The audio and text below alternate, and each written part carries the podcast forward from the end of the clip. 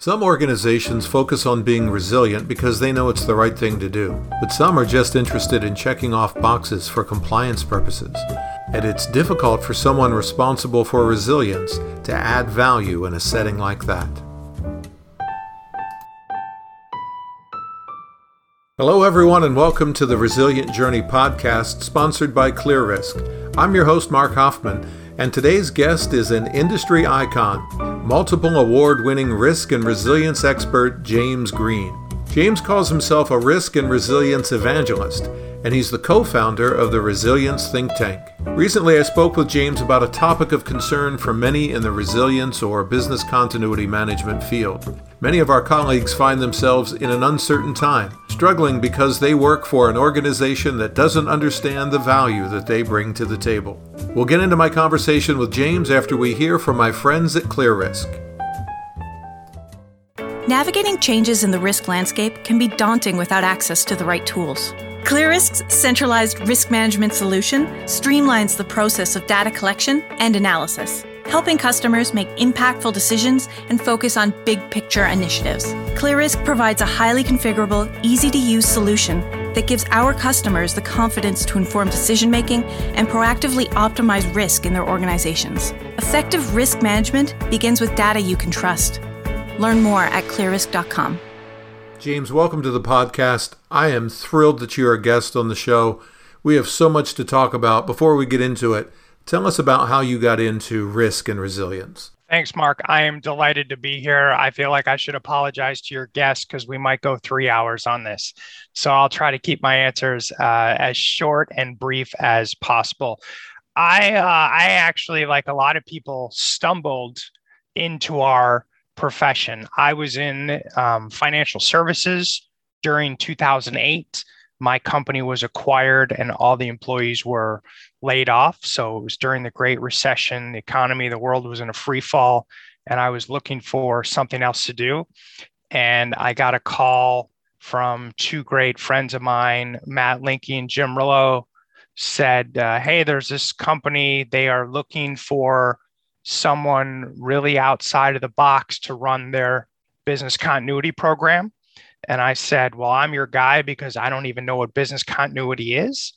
I, uh, I interviewed with the company over a few weeks. They ended up hiring me. I relocated to Tampa for that job. And Mark, I was so sure that I was going to be fired once they figured out I didn't know what I was doing that I moved into an apartment on a month to month lease. Wow. And I ended up falling in love with business continuity, falling in love with resilience. And, you know, 13, 15 years later, here I am.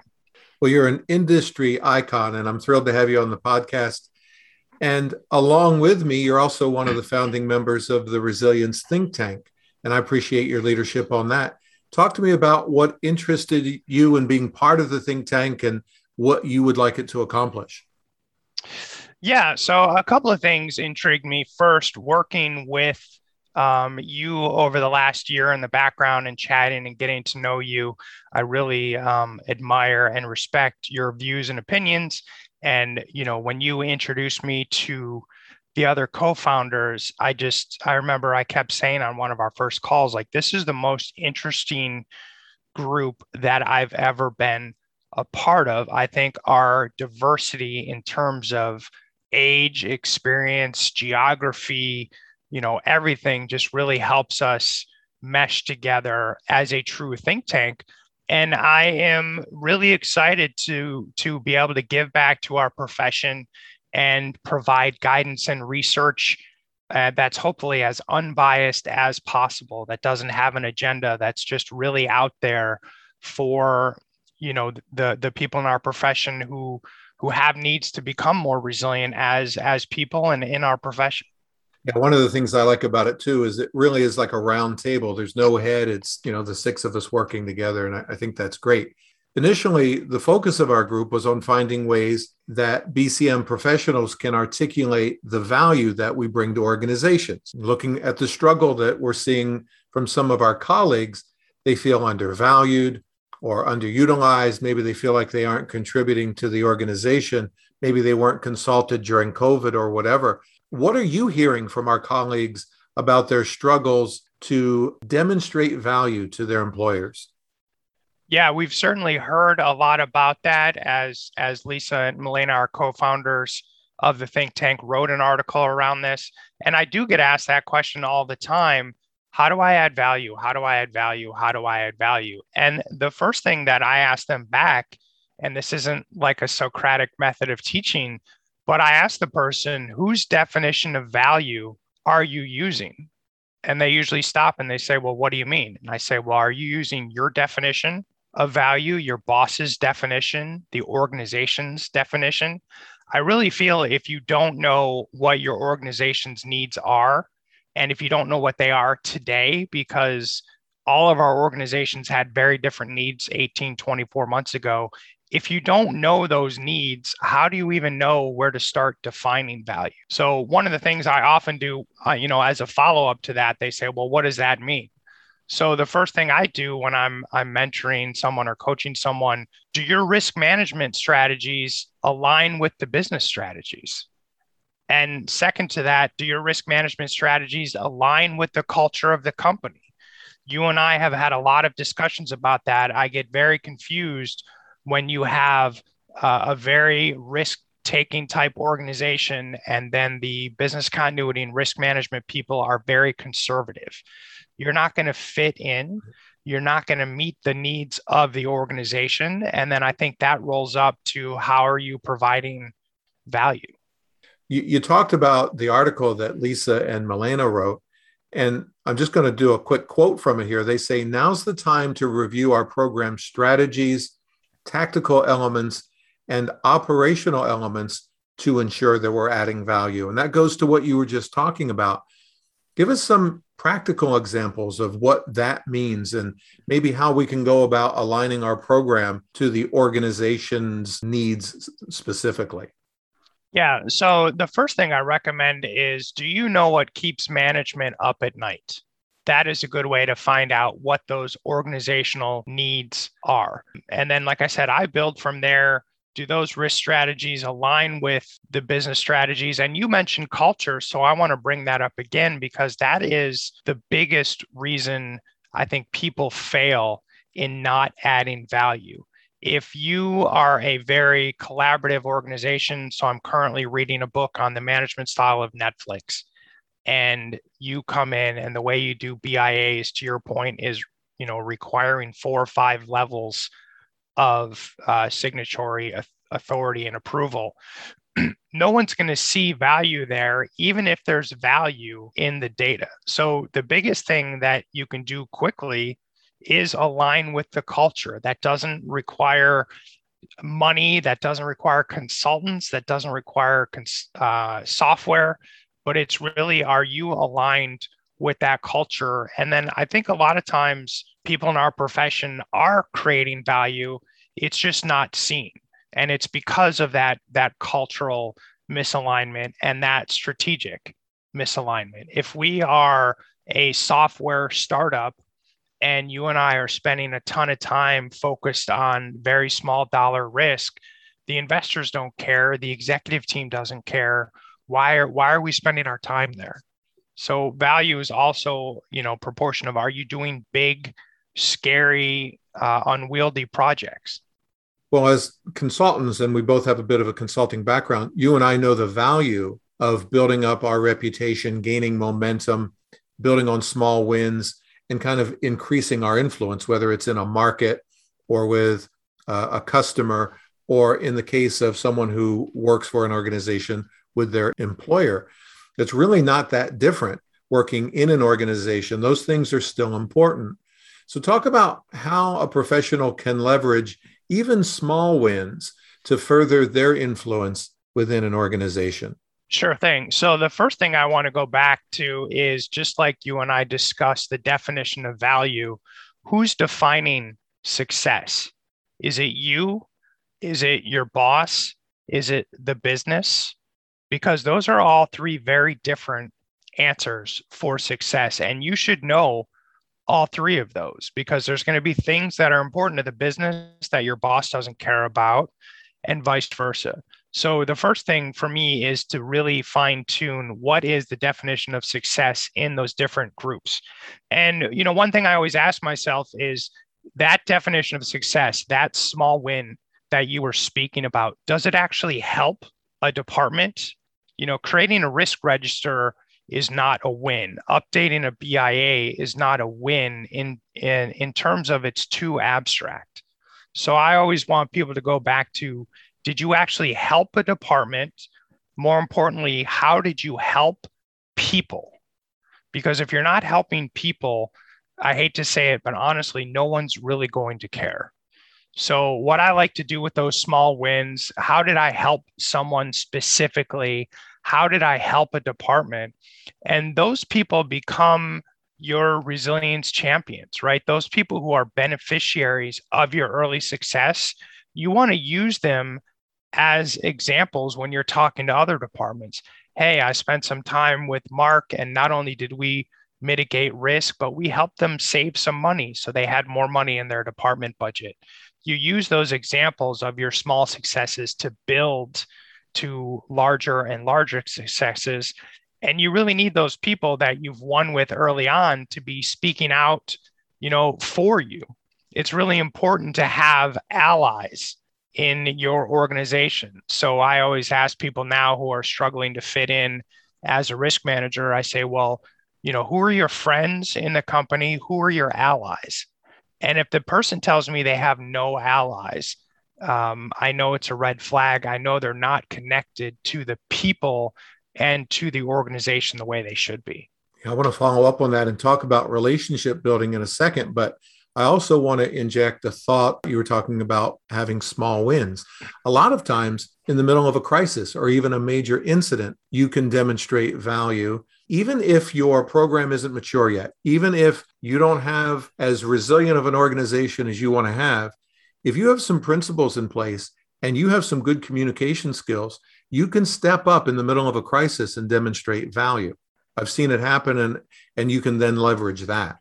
Absolutely. As you know, managing during a crisis is completely different than managing during blue sky. It's stressful. Logistically, it's messy. Things go out the window. And if you can add value and show value, even with an immature organization, to your point, they say, oh, wow, that guy Mark's really confident. He helped us a lot. He knows what he's doing. People are going to then listen to you and, and respect you and help you implement your ideas going forward. And that doesn't mean it has to be perfect. I think sometimes we we let perfect get in the way of good. Absolutely. I would say to someone who says that their program is perfect, I would say that they've never had to deal with an incident at all. There's no such thing as perfection in our industry. Yep, I agree. Well, you were talking about relationships and and whether you have allies or not. How does relationship building help a practitioner increase the value that they bring to the organization? What talk about the importance of building those allies? I don't think you can succeed in our industry without building relationships. And an example that I use is in most organizations, if the accounting manager doesn't update their BIA or their BCP, historically, who gets in trouble? The accounting manager or us? It's usually us. Yep. So we get hired and promoted and demoted and fired based on our relationships. We are often an organization where people don't report to us. There is no carrot or stick.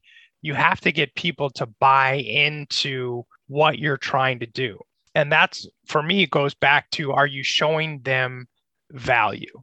And building relationships really allows you to understand that person's needs and also their struggles. And I find if if you can identify with a person, see what their challenges are, see what their department's needs are, if you're able to solve their problems through what we do, which is part of I think what of our function is is how do we mitigate risk not just for the sake of mitigating risk, but mitigating risk to free up the organization to do other things. And I think if we're if we're doing that, you are going to build relationships, strong relationships. Those people become your champions and then they become your allies. I've yet to see uh, in all my time consulting a successful business continuity manager or resilience manager that did not have very strong relationships throughout their organization.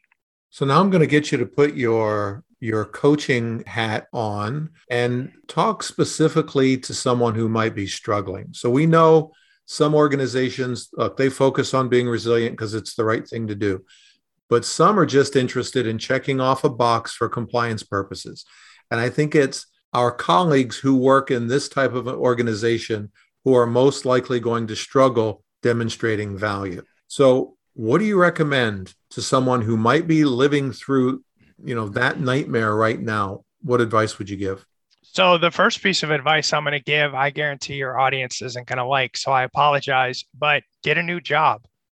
And um, I know that sounds strange, but but hear me out. There are are people who are um, very happy and very comfortable with the status quo and running a check the box program. There are other people who are not. And if you're in that latter category and that's where your company is, you should really consider leaving. And I say that from personal experience. I was brought in uh, at one point in my career to build a business continuity program for a company that they weren't at a zero mark, but maybe they were at a 0.1 and we got the program up to a three um, out of five, and I wanted to get us to a four and a half. Not everyone needs to be at a five, but I felt for that organization we needed to be at a four and a half. And you know, the executive team decided, no, we're we're good at a three. We want to just maintain the status quo. And I said, you know, that's awesome, but that's not what I do. That's not where I thrive. And so I left. Yep. And so sometimes you may just be at an organization where they say, this is as far as we're going to go. And now it's maintained. And if you're cool with that, that's great. And if you're not cool with that, this is the hottest job market I've seen in my lifetime with, you know, what Wall Street Journal and all these um, periodicals are calling the great resignation. 55% of white collar workers in the United States are looking at other jobs there are a ton of BC and resilience jobs out there right now. So sometimes you may have to leave. Uh, so that's one option.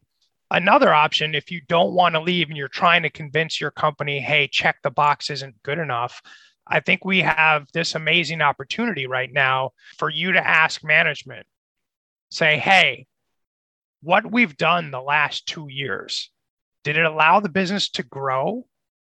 or did we just survive? And this is no longer a hypothetical question, which is why I love our profession right now. Maybe in the past, you were trying to convince management that's never had an incident of why this is important.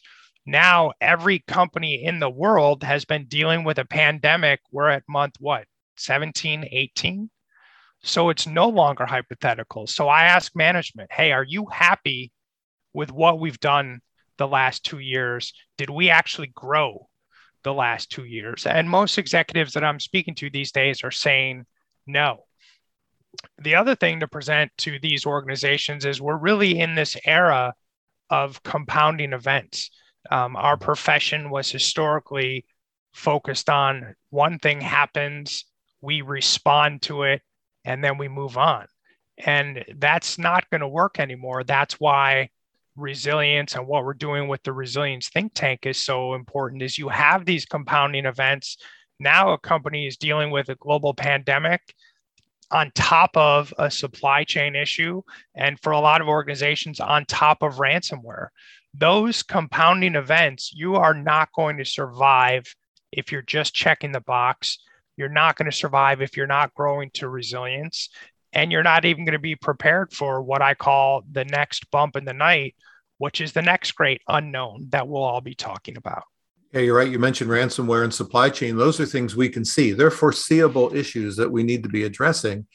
And I think some of that value becomes incumbent upon the practitioner, the professional, to be able to grow into those new areas too, right? Become more aware of supply chain risks within the organization, we, we talk so much about disaster recovery forever, about it being a you know a lost data center, a fire at a data center, and these things are relatively low probability. But ransomware is not low probability. If you're paying attention at all, you understand that you know there's a high risk there, and so there's plenty of opportunity to leverage new risks and new threats to help drive the, the program forward. Absolutely. There's a lot of high probability events that are happening concurrently right now for a lot of organizations. James, coming to the end here, I, I, want to give you an opportunity to talk about something that I know is important to you, and that's diversity in our industry. And we talk about value and we talk about making a difference in our organization. Talk about how diversity plays into that and, and, and why it's so important to you. So, um, diversity has always been an issue that I've been very passionate about. And really, my words turned into action in January. I spent some time, as I do every year over the holidays, thinking about the previous year and the upcoming year and you know what I want to accomplish financially, emotionally, professionally, spiritually, any LY bucket you can think of. I like to look at all that and I've been, you know, thinking a lot about watching what happened uh, in the United States last summer with with George Floyd and Breonna Taylor and and um, protest and my activism. And I just got to thinking, you know, is my activism limited to words, or am I going to put actions behind it? And uh, I decided that you know words without action is is not very valuable. So I, I started taking action. So I, have made decisions um, since January where if I'm asked to be a keynote speaker at a conference, it all the other keynote speakers can't look like me. If I'm asked to moderate a panel, I won't moderate it if everyone looks like me. If I'm asked to be on a panel, I won't be on it if all the people look like me. And at first, Mark, I was a little nervous when I got asked to do opportunities and I would push back and say, Hey, I'm not doing this because frankly, it's all middle aged white guys. And I was worried about how conference organizers or moderators or other panelists would react to that. And it's all been enthusiastically, oh, yeah, absolutely. Let's like make sure we are including uh, diversity of thought and experiences and as you know, that was one of the very important things for me with our, our co-founders of the resilience think tank that we are a diverse truly diverse group.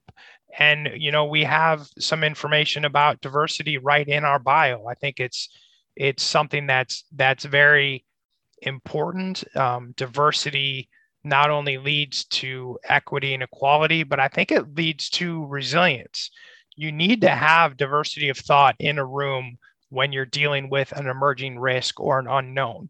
Because if we all think the same, all of our um, possible solutions and answers are all going to be the same. So it's something that I'm very passionate about, and I'm very excited that you know working with you and our co-founders that we can put action and hopefully create momentum in that arena. That's fantastic. Another example of your leadership, and, and I appreciate what you said there. Uh, I'll get you out of here on this. If there's one or two people, anyone maybe left in the risk and resilience world who hasn't already connected with you, what's the best way for people to get in touch with you? Uh, I am on uh, LinkedIn and Twitter under uh, James Green. I'm very active on both, so you can find me on either one of those. All right, and we will include some links in the show notes. James, thank you so much. I knew it was going to be an interesting time. We'll have to have you back, and um, we can pick, you know, any number of topics to continue the conversation. Thanks, Mark. I appreciate it. All right, thank you, James. One of the things I enjoy most about doing this podcast is that I get to interview some really smart people. Huge thanks to James Green for being my guest today and a special thanks to ClearRisk for sponsoring the Resilient Journey podcast. Our conversation about articulating value continues next time when I interview Ashley Guzman. Ashley runs the Business Continuity and Crisis Management Program for Liberty Mutual Insurance, and she is also a co founder of the Resilience Think Tank. Ashley's going to talk about ways that you can future proof your career. So join us next time, won't you, as we continue our resilient journey.